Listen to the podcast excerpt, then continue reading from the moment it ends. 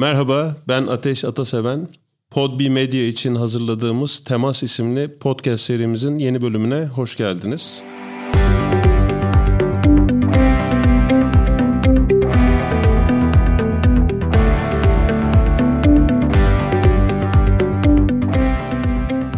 Bu bölümde konuğum, adaşım, sevgili Ateş Diyaroğlu. Hoş geldin. Hoş bulduk, selamlar. Bu bölümde aslında temel olarak insanın iç motivasyonunu değişime nasıl yansıttığı üzerinden sohbet etmeye çalışacağız ama biz Ateş'le çok uzun yıllardır tanıştığımız için konu bir farklı yerlere de savrulabilir aralarda ama ana çatımız her zaman bu içsel motivasyon, iç motivasyon e, bu nasıl sağlanır, nasıl sürdürülebilir bunun etrafından olacak. Çok kısacık böyle bir kendini tanıtmanı istesem oradan başlasak olur mu? Tabii. E, ben 46 yaşındayım. Evliyim, iki çocuğum var. Oğlum üniversite sınavına, kızım da lise yerleştirme sınavına giriyor bu sene. Dolayısıyla küçük bir dershaneye dönmüş bir evde. Şey ne, ne diyordun sen buna? Çifte fırtına mı? iki, iki büyük sınav birden aynı anda. Evet yani Allah düşmanıma vermesin diye özetlenebilecek Türk eğitim sistemi içindeki bu dalgalanmaları dibine kadar yaşadığımız bir dönem yaşıyorum. Profesyonel geçmişimden de bahsetmek gerekirse temelde 3 şirkette çalıştım. 90'lı yılların sonunda FSB sende başladım çalışmaya. 2003 gibi tekeli tütün tarafını özelleştiren British American Tobacco'da çalışmaya başladım. Orada da yaklaşık bir 13 sene kadar herhalde çalıştıktan sonra şimdi işte birlikte çalıştığımız Management Center Türkiye eğitim danışmanı olarak hayatıma devam etmekteyim. Harika. Şimdi ben birlikte çalıştığımız dönemden hatta e, senin benim yöneticim olduğun dönemden beri uzunca bir zaman diyebilirim dönemden beri seni tanıyorum. Şöyle bir şey fark ediyorum. E, bir sürü insanla temas ediyoruz ya biz de her gün hayatımızın her yerinde. Her gün yeni insanlarla tanışıyoruz falan. İş hayatı çok kolay değil. Özellikle çocuk yetiştiren, sorumlu olan insanlar bazen bunun dozunu daha da şiddetli yaşıyorlar. Ne olacak kaygılarını falan da çok şiddetli yaşıyoruz aslında. Sende fark ettiğim bir şey var benim abi. Bu da en sevimsiz durumda bile gülümsemeni bırakmıyorsun sen. Şimdi de Şu anda da gülümse. yani bu benim çok imrendiğim bir özelliğin. Bunu nasıl sağlıyorsun? Ya farkında mısın böyle olduğunu bir kere onu söyleyeyim. Ya bir kendimi neşeli bir insan olarak görüyorum. En zor durumda bile gülümsüyor muyum onun çok farkında değilim işin doğrusu. Ben e, mevzuların kızarak ve öfke üzerinden mevzuları halledebilmeyi o kadar az başardım ki ömrüm boyunca. Ve tam tersine de o kadar sık denk geldim ki otomatikman bir alışkanlık geliştirmiş olabilir bu bende. Ya fıtrat deyip geçmemek lazım. Bence bu bu kadar kolay alış yani üstü çizilebilecek bir şey değil. Yani ne yapayım ben böyleyimle bitirilebilecek bir şey değil. Olumlu anlamda da olumsuz anlamda da. Yani sen daha önceden öfkelenen biriydin de işe yaramadığını görünce mi gülümsemeye başladın? Ben öyle değildim belki ama etrafımdaki öfkeli insanlardan hep çok negatif etkilendim. Ve mevzuların rahat çözülemediğini gördüm, gözlerimle de deneyimledim. Kendi kişisel yapımın, fıtratımın da bir etkisi yok diyemem muhakkak var. Sanıyorum çalıştığım işlerin bende yarattığı etki, benim ailemle beraber oluşturduğum iklim, arkadaşlarım, sosyal çevrem dersen insan yani sonuç olarak kendim diye bahsettiğin şey aslında sadece senden ibaret bir şey değil. Dolayısıyla o bütünün toplamı sanıyorum bana böyle bir yaklaşım geliştirmemde yardımcı oldu. Bir de sonuç gördüm ya. İşe yaradı yani. Sen motivasyonu nasıl tanımlarsın? Senin için motivasyon sözlük anlamını sormuyorum. Anlıyorum. Ateş Diyaroğlu için motivasyon ne demektir? İlla bir kelimeye bir kelimeyle cevap verecek olsam iştah derdim. Hmm. Yani, Nasıl bir şey? Altını biraz genişletsene. Tamam. E, beni tanıyanlar zaten bilir. İştah her anlamda ilgimi çeken bir mevzudur. Yani sadece hani psikolojik olarak iştahlı olma hali değil de hani gıdaya karşı olan iştahım da efsane. Çok Ama kilolar almış vermiş. Memleketinle de alakası var değil mi? Tabii, Sen tabii. Bursalısın. Ben Bursa Hanım Antep. E, buradan ne çıktı? Zaten iştah kaçınılmaz tabii, olarak tabii. çıkıyor. Peki. Şöyle söyleyeyim. Iş, yani iştahı şöyle önemsiyorum ben. Bir insan günün sonunda çok kalabalık bir ortamda ve genelde de bizi zorlayan işleri ve genelde de aslında karşılığında para vermeseler yapmayacağımız işleri yaparak yaşıyoruz. Dolayısıyla insanın karşılığında para aldığı için yapmak zorunda kaldığı diye bakmaya başlarsa hayat birden ağırlaşmaya başlıyor. Yani hani ayda yer çekimi daha az ve ayda bir adımla daha uzun bir süre üçte bir oranda daha azdı diye hatırlıyorum. Ondan tam sonra... valla bu ortaokul bir şey fen bilimi onu tam ezber hatırlamıyorum. LGS sınavına giren bir çocuğun oldu. Senin de geliyor değil mi? Oğlan ne zaman giriyor? Oğlanın az kaldı. Büyük tamam. de üniversite sınavına tamam. girecek seneye tamam. biliyorsun. Benzer Allah yerlerden yardımcınız olsun diyeyim. Peki. Ya şunu demeye çalışıyorum. insanın bir konuyla ilgili hatta genel olarak yapmakta olduğu şeyle ilgili iştahının var olup olmaması yer çekimi ayar butonuna birinin yükseltip alçaltması gibi bir etki yaratıyor diye düşünüyorum. Yani hakikaten o konuyla ilgili merak ettiğin üstüne de iştahlı olduğun bir alansa o birdenbire yer çekimi azalıyor ve daha bir adımda daha uzun mesafe alabiliyorsun. Dolayısıyla iştah perspektifinden bakmayı tercih ederim ve bence günümüzde en önemli meselelerden biri. Bazı kavramlar var ya içini çok çabuk tükettik. Hı hı. İşte atıyorum farkındalık, işte motivasyon bunlardan biri mesela. İllet oluyorum ben biraz buna çünkü klişe olduğu için. Aynen büyük bir siyah kavanoza benzetiyorum ben bu motivasyon, farkındalık ne bileyim işte. Şimdi agility arkadan geldi, çeviklik falan. Öyle bir kavram ki bu dev bir kavanoz düşün siyah ama içi görünmüyor fakat cam. Üstünde de kocaman yazıyor motivasyon diye kapağı da kapalı. Şimdi masada oturuyoruz 10 kişi ve motivasyondan bahsettiğimiz zaman herkes kendi motivasyonundan ne anlıyorsa bir kağıda yazıp buruşturup kavanozun içine atıyor. Kapağı da kapatıyoruz. Birbirimizin motivasyondan ne anladığımızla ilgili bir hemhal olmadan herkes anladığı motivasyon üzerinden yürüyor. Dolayısıyla bu kavramları biraz toksik buluyorum ben. Kazı kazan gibi biraz kazımak lazım. Yani hakikaten motivasyon bir insanın meselesi ise sadece motivasyon üzerinden baktığı zaman biraz ne diyeyim kişisel, kişisel gelişim kitaplarının arasında pimpon topuna döner. Dolayısıyla kendi mucizevi formülünü bulman lazım. Dolayısıyla iştaha da buradan bağlıyorum. Biraz yemek alegorisi üzerinden başladık öyle gidelim hadi. Yani herkes atıyorum birçok insan kuru fasulyeyi sever. Kuru fasulyeyi seven birçok insan içinde de bazıları acılı sever, bazıları pastırmalı sever gibi. Dolayısıyla sen kendi başarı formülünü bulmak zorundasın. Motivasyon senin için ne demek? Benim için ne demek demekse şu. Yaparken zamanın geçtiğini daha az anladığım işler var. İşte yer çekimi burada devreye giriyor. Hı. Bu konular benim doğal olarak, insiyaki olarak motive olduğum işler. Esas mesele yer çekiminin ters taraftan hareket ettiği işlerle baş başa kaldığım zaman.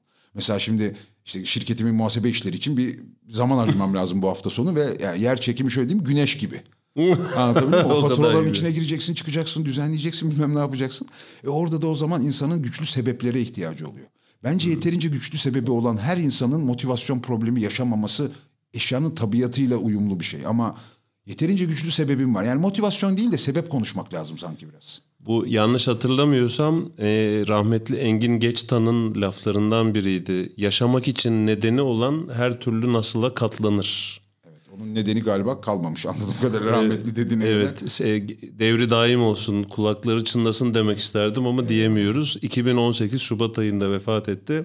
Özellikle burada paylaşayım açıklamalar tarafına belki bunların linklerini de ekleriz e, Hayat ve İnsan Olmak isimli iki tane kitap var. Hatta bir tanesi de onunla yapılmış röportajlarla, söyleşilerle ilgili yanımda.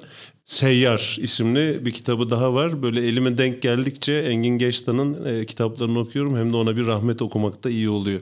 Şimdi orada da söylediği şey aslında e, senin az evvel söylediğin her zaman gül bahçesi olmuyor hayatımız. Fakat ana nedenimizi biliyorsak değil mi böyle dedin canımızı sıkan şeylerle baş etmek, oradaki nedeni olmak demek de buydu. Ee, birazcık daha kolaylaşmaya başlıyor bizim için. Şimdi buna rağmen yani bunun ne olduğunu anlamama rağmen biraz daha netleşme ihtiyacım olan şeyler var. Şimdi çok zor ya da sevimsiz şeylerle karşılaştığında da sen e, çok çabuk yıkılmıyorsun. Benim bugüne kadar gördüğüm. Bir kere az evvel bir sürü metafordan bahsederek anlatıyorsun. Yani benim tanıdığım en iyi hikaye anlatıcılarından birisin sen. Eyvallah.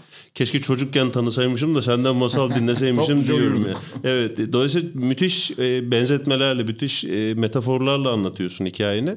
Bunu da belki hikayeyle anlatırsın bilmiyorum. Hani şartlamak için seni söylemiyorum da içinden nasıl geliyor söyle söyle. Ben canımı çok sıkan şeyler gördüğümde nedenim ne olursa olsun yani güçlü bir nedenim olsa bile senin kadar güler yüzlü ya da senin kadar iyimser tarafta tutamıyorum kendimi. Sen bunu başarıyorsunu deneyimledim ben bunca yıl içerisinde. Şimdi bu bu temas etme şeklini daha yakından anlamak istiyorum aslında. Hayatın pozitif tarafında ne tutuyor seni? Tek kelimelik cevaplar aramı, aramadığının farkındayım. Çok aramıyoruz. net farkındayım ama tek kelimelik cevap arayan çok insan olduğunun da farkındayım. Dolayısıyla tek kelimelik cevap arıyorlarsa biraz komik olsun istiyorum. Gamsızlık diyeyim. Şimdi biraz açalım bunu. Gamsızlık ne demek? TDK'da ne yazıyor bilmiyorum. Ezberden söylemeyeyim ama gamsızlıktan genelde hani hafif müstesi bir gülüşle e, anladığın kadarıyla şey oluyor.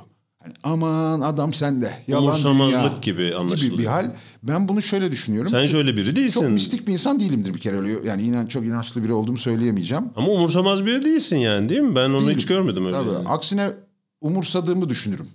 Tam tersi. Dolayısıyla gamsızlıktan kastım o değil. Gamsızlıktan kastım içine mistik dokunuşlar bulundurmadan söylüyorum bunu. Bir bireyin aslında etkisinin ne kadar ufak olabileceğiyle barışması hali. Yani etki edemeyeceğimiz, yakın periferimizde olan, dolayısıyla dokunduğumuz, temas ettiğimiz ve reaksiyonlarında birebir yaşadığımız şeylerle ilgili dahi bazen etkimiz çok ufak olabiliyor. Ve bu yani klasik etki alanı, ilgi alanına davet ediyorum demiyorum sana. Diyorum ki Bu şey mi hani nasılsa benim her şeyi değiştirmeye gücüm yetmez. O zaman canımı sıkmaya ne gerek var gibi bir şey mi? Yani bu şu Hintlilerin vay böresine doğru gidiyor iş. An, Öyle- şu öyle bir anda. şey mi? İçinde bunu da barındırıyor kesinlikle. Çünkü yani şunu anlamak zorundayız. Geçen gün şöyle bir metafor okudum. Çok da mantıklı geldi. Diyor ki şimdi bizim güneş sistemimizden bizim galaksimizin içinde dünyadaki tüm kumsallardaki tüm kumların tane adedi kadar güneş sistemi varmış. Ve bizim galaksimizin içinde sadece. Bu arada evrenimizde de bizim galaksimizden yine dünyadaki tüm kumsallardaki tüm kum tanelerin toplamı kadar galaksi varmış. Şimdi bu büyüklüğü düşün. Telaffuz edemeyeceğimiz Yani sayılar işte, herhalde hani bunlar. Biraz bir ölçek verebilmesi için güzel bir örnek olduğunu düşünüyorum. Yani tüm dünyanın tüm kumsallarının tüm kumları kadar galaksi var. Neyse şimdi bu büyüklüğün içinde dön zoomla hop in Seyrantepe'deki bu kayıt odasında senle beni ve şu anda tatsız bir şey yaşadığımızı düşün. Ve buna benim yapacağım etkinin yani işin negatif tarafında kalarak kendimi negatif tarafında tutarak yapacağım etkinin ne kadar büyük olabileceğini düşün. Şimdi bu büyüklük içinde benim bu küçücük meselelerimin önemini bir cebime koyuyorum. Öbür cebime de bugüne kadarki deneyimlerimi koyuyorum. Ben birlikte olunması, keyif alınan insanlarla beraber olduğumda yüksek performans gösterdim.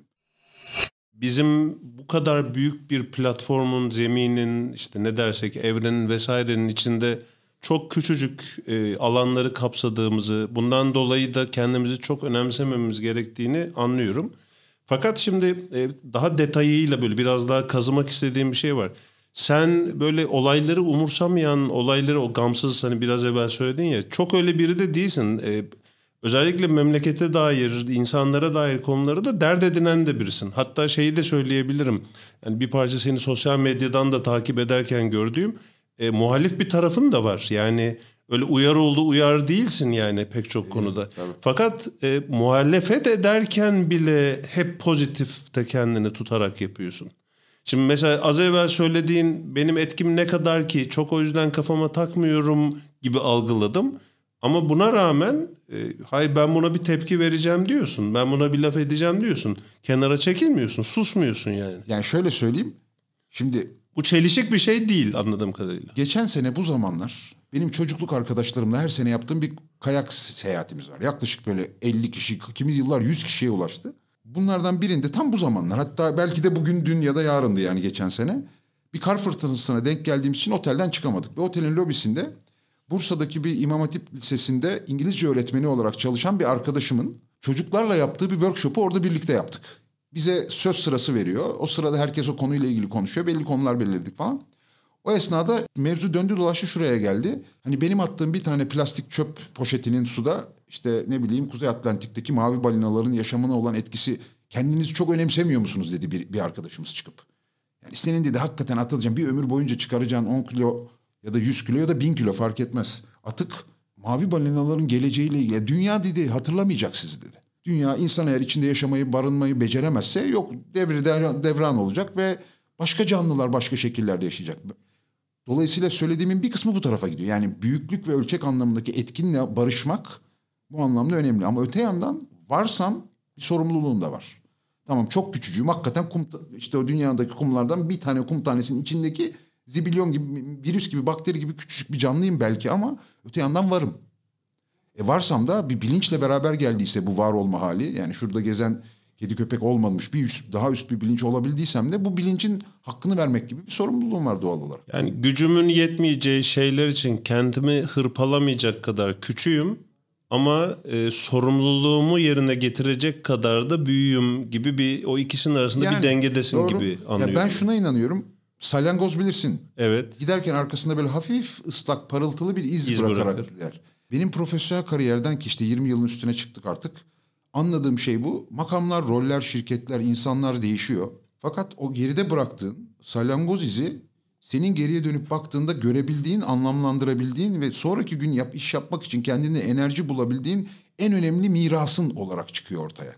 Dolayısıyla da ben işin etkim anlamında küçüklüğünü kabul etmiş ve onunla el sıkışmış barışmış durumdayım ama varsam sorumluluğum da var. E o zaman da işte muhalefetse muhalefet, söylenecek bir söz varsa söylemek çok kritik önemi haiz ama şunu ben çok net gördüm. Sanıyorum deni, yani birlikte yaşama, zaman geçirme deneyimim olan tüm canlılarda yani muhabbet kuşundan köpeğe, kediden kendi çocuklarıma, karıma, düşmanıma, sevgilim yani iş hayatındaki herkese, iş hayatta ya da özel hayat diyeyim. Ben sevgi dilinin aldığı mesafenin, öfke dilinin aldığı mesafeden en zor şartlarda bile daha uzun olduğunu deneyimledim. Bu benim deneyimim. Bu bana biraz bir bilinç dışı ön yargı halinde de download olmuş olabilir. Fakat hmm. zararını görmediğim için bunu da böyle kullanmaya devam ediyorum. Yeni bir şeyi temas ederken kaygılandığında, zorlandığında ya da e, o zor durumun içerisinde bir parça bocaladığını hissettiğinde bu deneyiminden güç alıyorsun diyebiliriz o zaman. Tabii yani öyle şeyler oluyor ki ne derler pısıyorum. Hı. Yapmak istemiyorum ya da düşük performansla yapıyorum. Sonuçta hepimizin kendimizin en iyi halini aralıksız olarak uygulamada ve hayatta tutma gibi bir yükümüz olmadığını düşünüyorum. Gerektiği zaman gerektiği hale bürünebilme yolculuğunu yaparken şimdi şöyle bir dileması var modern dünyanın. Sana bir sürü şapka getiriyor. Yani bir sürü sorumluluk işte babasın, annesin, öğrencisin, öğretmensin, paydaşsın, ortaksın, düşmansın, rakipsin ve bunların her birinde de içindeki hani bu eskiden doktorlarda hatırlar mısın gözlük gözlük için gittiğinde çeşit çeşit e, bu, numaraları bu, bu, getiren bu, bu, bir elektronik meka, e, mekanik bir şey var. Şimdi elektronikleri çıktı. Buna benzetiyorum ben. Yani aralıksız önümüze başka görmemiz gereken, başka gözlüklerle görmemiz gereken ve o gözlükler üzerinden de sonra bir aksiyonlar ve cevaplar vermemiz gereken şeyler geliyor. Ve bu devamlı gözünü o yeni iklime alıştırma şeyi yorucu bir şey. Dolayısıyla bir takım hani ülkeler nasıl belli bir anayasa üzerinde bir araya geliyorsa Harry diyor ya hani para gibi, şirket gibi, hukuk gibi şeyler hepimiz inandığımız için var diyor. İnanmadığın anda cebindeki o 200 liralık banknot karşıdaki adam inanmıyorsa verdiğinde onun için tuvalet kağıdı. Bunun da işte anayasalarda ülkeyi bir araya getirir. Bence insanın da kendi içinde bir dünyayla nasıl entegre olacağıyla ilgili bir temel anayasası olmalı. Ben kendi anayasamın içine mevzulara bakabildiğin kadar yüzü gülen tarafından bak anayasasını bayağı önce hayatıma enjekte ettim. Böyle yapan insanların etrafında yetiştim. Belki onun etkisi oldu. Ben uygularken fıtratım buna müsaade ettiği için daha kolay uygulayabildim, sonuç görebildim. E bir de günün sonunda bunun tersini yaptığım zamanlar da oldu ve çok da bir faydasını da görmedim yani. Biz bu seriyi yaparken bir sürü farklı insanın bir sürü farklı hikayesini duyuyoruz aslında. Hepsinde ortak duyduğum, sende de şimdi duyduğum enteresan bir şey var. Ee, bir yerinden konu dönüyor, dolaşıyor. Ee, hayata dair bazı deneyimleri ilk nasıl yaşadığımızla yani çekirdek ailemizden neler görüp deneyimlediğimizle muhakkak bir bağlantı kuruluyor. Sen de söyledin az evvel sonuna doğru söyledin ama ben önemli bir yer olduğu için orada bir durma ihtiyacım oldu. Yani olaylara iyimser bakabilme, o içsel motivasyon kaynağını yansıtabilme bakış açısını bunu yaşamaya izin verilen bir kültürde ilk defa deneyimlemişsin. Ve bu bu benim kendime aldığım bir not. Bizi dinleyenlerin de zihinlerine koyduğum bir not oluyor aslında. Yani insanların e, anne babalarıyla beraber yaşadıkları ilk yıllardaki deneyimleri yetişkinlikteki pek çok davranışlarının zeminine oturuyor gerçekten konuştuğumuz herkesin aşağı yukarı buraya konuyu getiriyor olması tesadüf değildir diye düşünüyorum ben. Şunu da bir anlamak lazım. Öte yanda ateş bak düşünsene. Şu anda ben 46 yaşındayım. Ve Türkiye İstatistik Kurumu datasına göre ortalamayı tutturursam yaşayacak daha bir 30-35 yani 30 tane daha yazım var. 30 kere daha yaz ayı gelecek benim için. Ve muhtemelen 34 yaz sonra hadi ben hadi çok sağlıklı çıktım diyelim. Teknoloji de gelişti, paramız da var. Yağdırdık, ettik 90, 100, 110. Hani imkansızı başardım. 110 yıl yaşadım. Bu ne demek? İşte yaklaşık 60 sene daha yaşıyorum. E tam 62 sene sonra yoksun. Yani dolayısıyla mesela bu kayıt var ya muhtemelen... Bir gün yoksun. Yani. Ha, aynen ben olmadığım gün bu kayıt olacak mesela ama ben artık olmayacağım. Dolayısıyla bu bizim bu varken çok önemli ama bir gün bitecek canlılar olmamızla bir şekilde barışmamız lazım. Bir de düşünsene yani hakikaten yaşamak için zor bir dönemde yaşıyoruz. Yani babadan oğula geçmesi gereken bilgi, deneyim, donanım oranının bundan 300-500 yıl önceye göre yaklaşık belki 100 belki 1000 kat arttığı bir dünyada çocuğunla babanla kurduğundan daha modern bir baba oğul ilişkisi, babanla onun babasıyla kurduğundan daha düzgün bir baba oğul ilişkisi kurmak gibi sorumlulukların içinde hakikaten hayat aslında Hacül Esvet taşı gibi yani. Herkes bir ucundan tutuyor, hep beraber yerleştiriyorsun. Yani Ateş Diyarolu iyimserse bu Ateş Diyarolu'nun iyimser bir insan olmasından kaynaklanmıyor. Hakikaten takım işi yani. E, takım üyelerini iyi seçmişsin demek ki hayat. Bir de şu da var. evet eyvallah. Bir de şu da var. E, bazı yükleri başkalarının omzuna yıkabilme lüksü olan insanlar için biraz daha kolay hayat tabii. E, şeytanın avukatı varsa etrafında hmm. E sen de o zaman daha kolay melekleşebiliyorsun. E, Bu bu o zor sorular senin için birileri tarafından soruluyor. Senin de düşünmene vesile oluyor diye düşünebilirsin. E, bu da aslında başlı başına ayrı bir konu. E, canını acıtacak geri bildirimleri isteme konusunda da heveslisin sen. Tabii. Dolayısıyla kendini geliştirip değiştirmek, kendi en iyi versiyonuna ulaşma konusunda bir hevesin olduğu için kulak veriyorsun o şeytanın avukatlarına. Yani Ben bir sürü kulak vermeyen insan da görüyorum çünkü. olabilir. Ya ben şunu düşünüyorum. Doğduğun an öylesin. Öldüğün an da aslında hala öylesin. Yani bu insanı kamil olmak gibi yani. Bu İzin kalıyor çünkü. Bravo. İnsanı kamil olmak diye bir şey yok ya tasavvufta. O bir yolculuk yani. Nerede başladın, nereye doğru devam ediyorsun? İnsanlık yolculuğu da böyle bir şey. Yani işte yeni yeni sorumluluklar geldi hayatıma. İşte artık mesela ne diyeyim bir zamanlar tek ailenin tek çocuğu ve tek erkek çocuk yaşarken sonra 20 kuzenli bir ailenin çocuğu olduğunu deneyimledim. Sonra evlendim, sonra çocuklandım, sonra iş, sonrayken şimdi kendi şirketimi kurmaya çalışıyorum işte biliyorsun hikayeleri.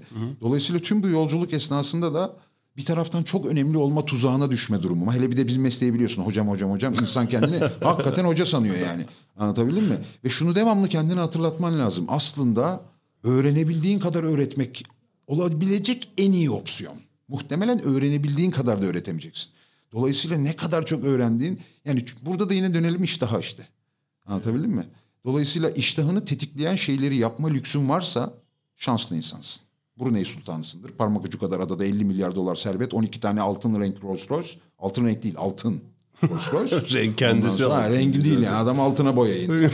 Ondan sonra onu yaşıyorsan başka bir dünya anlatabildim mi? Ya benim hayatımı yaşıyorsun işte Bursa'da doğmuş işte yurt dışında biraz çalışmış buralarda yaşamış falan bir insan başka. E bir de bizim eve yardımcı gelen elmasımızın oğlu Enes var mesela. Bugün ona iş buluyoruz bir yerlerde bir şekilde. Enes'in hayatını yaşıyorsan başka. Dolayısıyla nereden... Benim oğluma bak 18 yaşında genç bir adam İstanbul'un tüm bu delilikleri içinde hayata tutunmaya çalışıyor. E, bir gün tıp okuyacağım diyor. Bir gün human nutrition okuyayım diyor.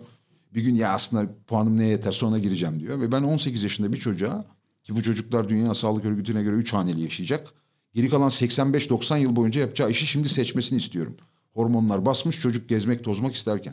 E Şimdi Yağız'ın dileması kendi içinde, Enes'in dileması kendi içinde, Ateş'in dileması kendi içinde. Şimdi herkesin cenneti cehenneme kendineyken bireysel yani bizim hepimizi harekete geçirecek bir genel büyük dev bir şemsiye motivasyondan bahsetmek o biraz mistik işlere giriyor. Yani dinlerin meselesi o. Hani sabret sık dişini zaten sonra hesaplaşacağız. Benim için çok anlamlı bir cevap olmadığı için ben kendi cevabımı kendi cennetimin cehennemimin içinde buluyorum. O da geçiyor. Bugüne kadar başıma gelen en güzel şey de geçti. Bugüne kadar başıma gelen en kötü şey de geçti. E şu anda bende sadece izleri kaldı. Dolayısıyla buna da böyle bakmaya çalışıyorum. Ne kadar bakıyorsun, ne kadar uyguluyorsun dersen de elimden geldiği kadar. Vallahi yavaş yavaş toparlayacağım. Yıllardır olduğu gibi gene e, senle konuşurken insanın kötümser olması mümkün değil. Yani kötü kötü tarafından bakmak mümkün değil. Yani e, yolculuğun daim ve iştahın daim ikisi birden daim olsun diyeceğim şey o. Eyvallah. İyi ki geldin. Ağzına sağlık, ellerine sağlık. Benim babam amin demez. Allah Allah der. Bizim Aleviler öyle der ona. Amin yerine o cümleyi kullanır. Ben de öyle bitireyim o zaman. Allah Allah diyelim. İnşallah öyle olsun yani. Peki Öyle süper. Çok teşekkürler. Podbi Medya için hazırladığımız Temas Podcast serisinin bir bölümünün daha sonuna geldik. Teması Spotify, Apple Podcast, Google Podcast ve diğer podcast uygulamalarından dinleyebilirsiniz. Lütfen podcast'te üye olun ve yeni bölümleri kaçırmayın. İlerleyen bölümlerde yeniden görüşmek üzere.